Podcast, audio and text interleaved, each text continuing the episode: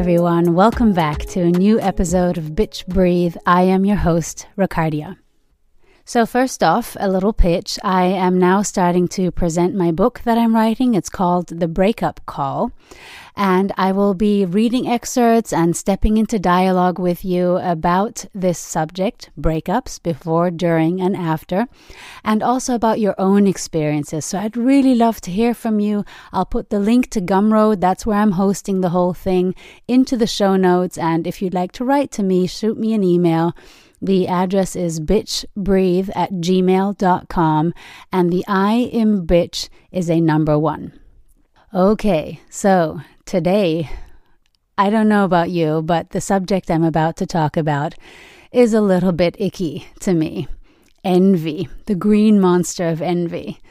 So often, there's so much other stuff going on with envy that it's very hard to talk about it sometimes, and today, we're going to talk about not just our own envy, how we feel it, how can we transform the whole thing, but we're also going to talk about other people's envy that we perceive towards us or that really actually is being directed towards us. I think it's a very, very interesting subject. It's a little bit gross, like I was saying, but I love getting into uncomfortable situations, I suppose.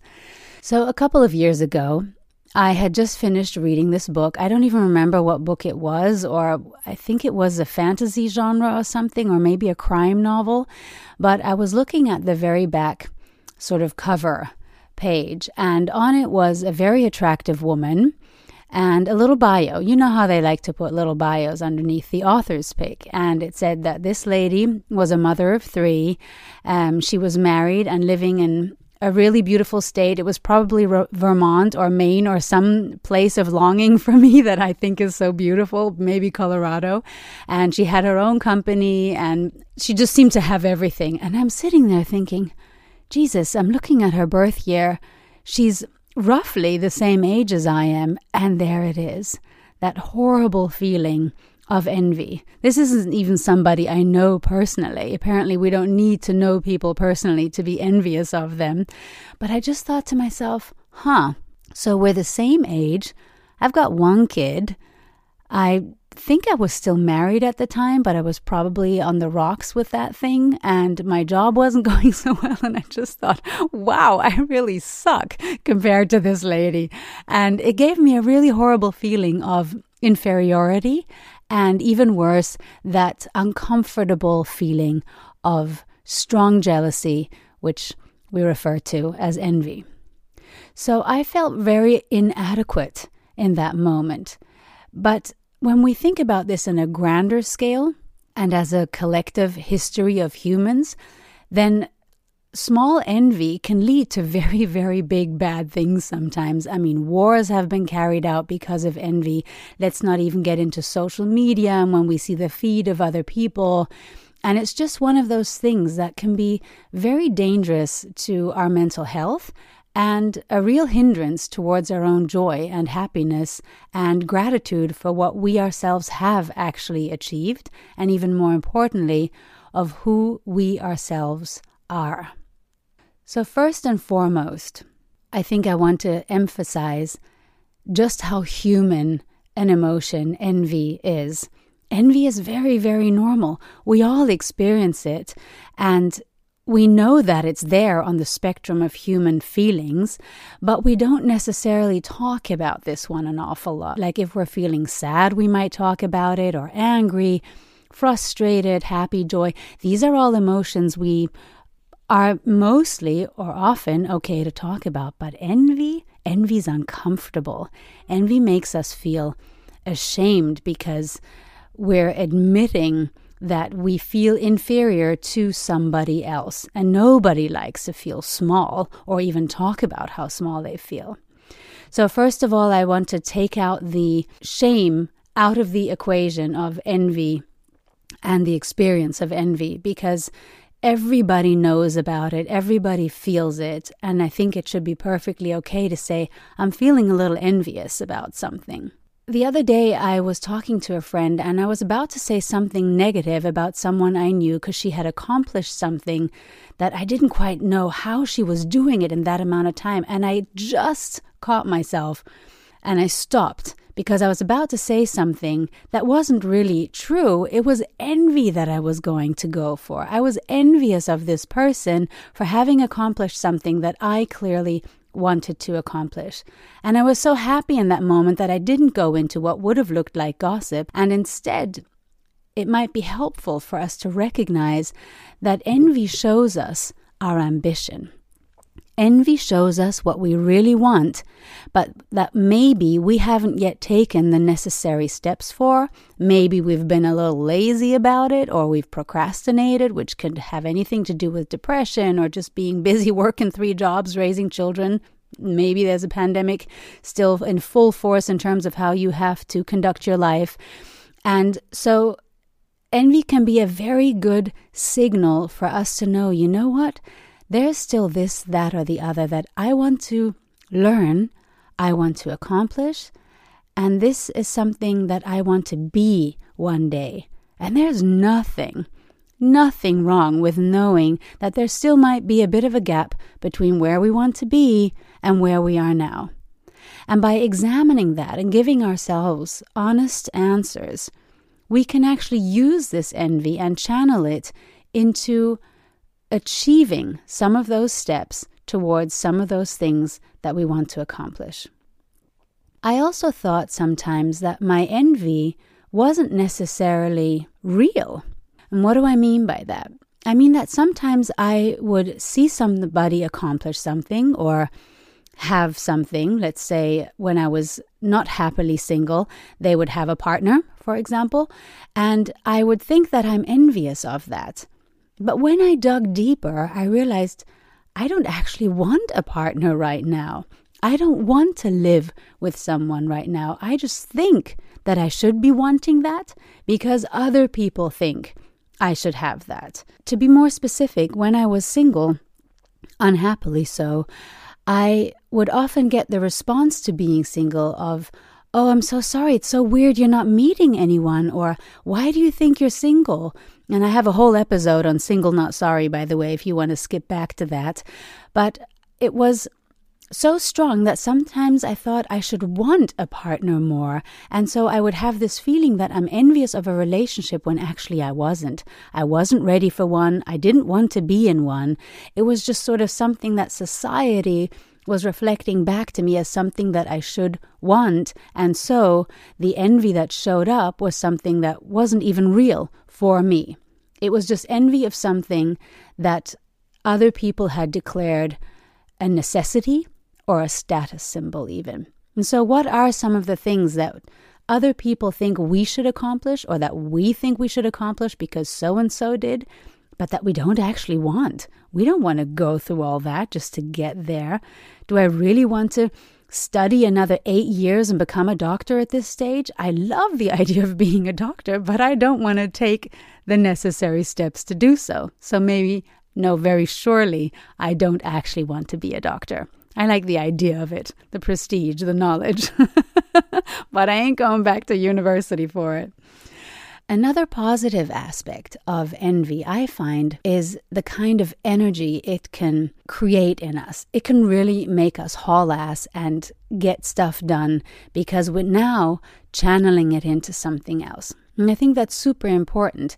Again, it would have to be our own motor, our own motivation, because there's this whole other side of envy that is dictated by certain mechanisms and trends that are in place in greater society. Let's face it, all of glamour or glamorous magazines or fashion magazines, capitalism, advertising, none of this would really work all that well if we didn't want, and even more strongly, envy something that somebody else has. Envy is an incredible motor for us, like I said, to sort of get our drive going, but it's an absolutely essential motor for economy, for society, and for advertising and big, big business. So just to sort of recognize that a lot of our envy is not because we're a bad person or because we always want what we can't have or what other people want. It's because a lot of our society and current situation is driven by creating in people an envy of other people. That's how advertising works. I want something that's being shown there. Oh, look at that beautiful girl. Look how our thighs don't touch. Look at the kind of family she has, all those healthy, beautiful, little smart children, whatever it is that advertising wants us to believe. It's not necessarily our own envy. It's an artificial, an artificially created force by a greater society and by capitalism. Capitalism counts on us to want what other people have and to make us feel we fall short of society's or our community's expectations. And I spoke about channeling envy earlier, that it can be a great force, it can be a drive for us. And what I mean by that more specifically is looking at what it is we seem to want really, really badly, so much so that we're having guiltily maybe or not bad feelings about somebody else who does have that. And I've found that I couldn't necessarily push envy away. So what I instead had to do was to try and find a channel, an outlet for it. And for me, one of the many reasons I love this book so much, this book by Gary Keller was a really mind-blowing situation. It doesn't talk about envy at all. He talks about doing the one thing that is so strong, I think, I'm paraphrasing now, doing the one thing necessary so that everything else becomes either easier or not even necessary to do. So meaning, if there's something we really, really want, what is the one thing I can do today, next week, a year from now, to make what I want actually a reality? So what is the one thing that we can do to channel our envious energy into a productive energy and an accomplishing one for us? And then going ahead and taking that first step to materialize it. Because it comes up a lot, and it came up a lot for me in my personal history, I want to take a moment to understand for all of us that the envy among women, those of us who are female or female identified, is essentially a triumph for patriarchy. This won't take an awful lot of explanation, I'm sure, but for us to realize that when we are envious of each other, we are playing directly into the hands of the patriarchy. They don't need to divide and conquer us anymore, they meaning that system and male-identified people who still believe in it and who thrive on it and who benefit from it. They don't have to divide and conquer us because we're doing that all by ourselves by having envious energy directed towards each other. That separates us from us all by itself. It separates us from our fellow females, and it separates us from ourselves because we ourselves are female or female energy. And any wall that we build to another woman is essentially a wall inside us, and to really become conscious of the kind of responsibility we have towards each other. And again, this is not about feeling badly about wanting something another woman wants, but to understand that if we don't work to dismantle the envy, dismantle the jealousy, the competition among each other, then we're working towards building it for the patriarchy. And maybe a useful tool for that could be to replace thoughts of envy, because I don't think we can push them away, and to really channel them towards supporting other women. And let's say you see another woman and she's just so accomplished. Her career looks stellar. She's dressed immaculately. Sometimes I think of uh, George Clooney's wife. See, I can't even remember her name now. But she just seems to be so perfect. She's smart. She's got a great career. She married George Clooney, which personally is not my guy, but I know it is for a lot of people. And I think, my God, how does she do that? You know, how can you be all these things? So if we met someone like this in real life, to maybe just say, my God, you are an amazing woman. You are so accomplished. And to just express whatever envy we have and transform it in terms of admiration. Showing our admiration towards this other woman is such an incredible, magical thing to do in that moment. But what if we cannot move forward from those feelings of envy? What if there's this one person in our immediate vicinity, in our lives, in our university, our job, our family, who just always seems to do things better than we do? He or she just always seems to be one step ahead, a little bit smarter, always more popular, more this, that, or the other. First of all, if we can, because the distance might not be great enough for us to step out of ourselves for a moment, but first of all to understand, is this really true? At the risk of sounding like Byron Katie, I can only recommend her program, The Work. Is it really true? It's in a different context how she uses it, but just to sort of uh, use that real examination, and then to give ourselves an honest answer of, is this person really so much better at A, B, and C kind of skill? If we still decide that they are, then to maybe understand that this discrepancy we're seeing is because we don't value what we do and who we are enough.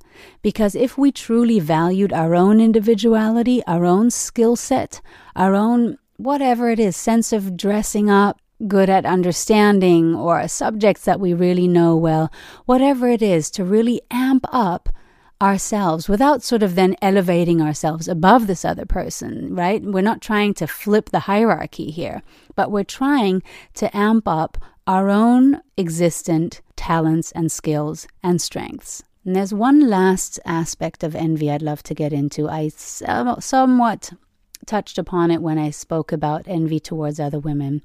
And now I'm going to go a little bit broader and talk about other people's envy in general. So back in the day when I was an actor, there was a lot of envy to go around. My own, other people's. The whole business is built on hunger for a very small piece of a very small pie, is how it felt. It was constantly an energy of scarcity, and there was never enough for everyone to go around. And what happens when everyone perceives whatever it is they want as a rare resource? You get envious, right? So it would sometimes happen that you walk into a room where everyone's waiting for the audition, and as soon as you open the door, all eyes are on you, and everyone is evaluating now whether you are a serious competition for this role or not. And I can tell you that energy, that density of hostility and insecurity and self-loathing even, I want to say in some reasons, it's not easy. It felt like a punch into the solar plexus when you walked into a room like that. It was so uncomfortable. Nobody talked to each other. Very rarely someone would say something or make a joke. But it was more like, do you have a pen so I can fill out the casting sheet? That was about the extent of the conversation. Now, keep in mind, my own envy could have been a cause for this, like I'm so envious that that's what's being reflected back to me. But I will venture or venture a guess and say that it is also the business. It's an incredibly competitive business. It's a very, very tough lifestyle, and there just often isn't enough work for all of us to be famous and millionaires, essentially. So what do we do when we're in this kind of context? And for me, because I found it so hard to stomach this energy, is that I stayed away from it as much as possible. That could have been what led to the whole idea of having to exit the business in general, because how can you stay away when you have to mingle and network with these people? But me, I stayed away as much as I could. I went to the auditions. I went to the film parties if it looked like something that I should be doing because so-and-so was there. It never ended up being that way. But I stayed away as much as I could. If it's just a mild case of envy or jealousy, then of course, maybe you can just open up to this person. Tell a story of how you were really jealous about this other actor or something. And then sometimes what I notice, people would open up and be like, I know, I felt the same way. Isn't it hard? And then you could step into community. These were rare opportunities, but they did occur. But the third one, this is the one I want to put a lot of focus on, because this is something I did not just inside the acting arena, but for most of my life. Whenever I felt somebody was feeling jealous towards me, or in boarding school, let me tell you, it didn't just stay a feeling with a lot of them. You were really seriously taunted and treated badly if somebody who was popular decided that they were jealous or envious of you. So what I would do, this was a real strategy, and I'm wondering, I'd love to hear from you if you did this too. is I would play small. I would make self-deprecating jokes. I would make myself look clumsy. I would talk myself down so that other people could feel better about themselves. Essentially, I was constantly compensating for other people's insecurities. And I didn't even notice that I was doing this until well into my acting career and my late twenties, early thirties. If we play small in front of other business people, like my actors, in front of other women, in front of men especially, whenever we play small, we show other women that they should be small also. There's nothing encouraging, there's nothing empowering, and there's no progress for the collective species when we play small. I love when women play big. I just read about this other female podcaster. She just actually mentioned in her Instagram feed, uh, shout out to Padre Land, by the way, I love her podcast, um, that she, for the first time, just made five figures in one month. And I was so happy for her because I know her podcast, I know how much work she puts into it, getting the guests and the whole editing and everything that she does. And I thought, great, how encouraging. Maybe I'll make five figures with my podcast one day, or with any kind of business venture that I go into. And there was so much joy inside me for two reasons. For one, I didn't feel an ounce of envy. And the second was I felt empowered. If she can do this, then there's every chance that I, that we can do that too. And I want to finish on that note. Whatever it is you see that you feel you should have, I learned this in Kabbalah once, then it's already yours. It's already yours. Just do that one thing. Find that one person, and it's very likely you, who can get you there. I hope you're well. I hope you found what you're really envious about and taking the courage to take that first step. Until then, sending lots of love. Take care.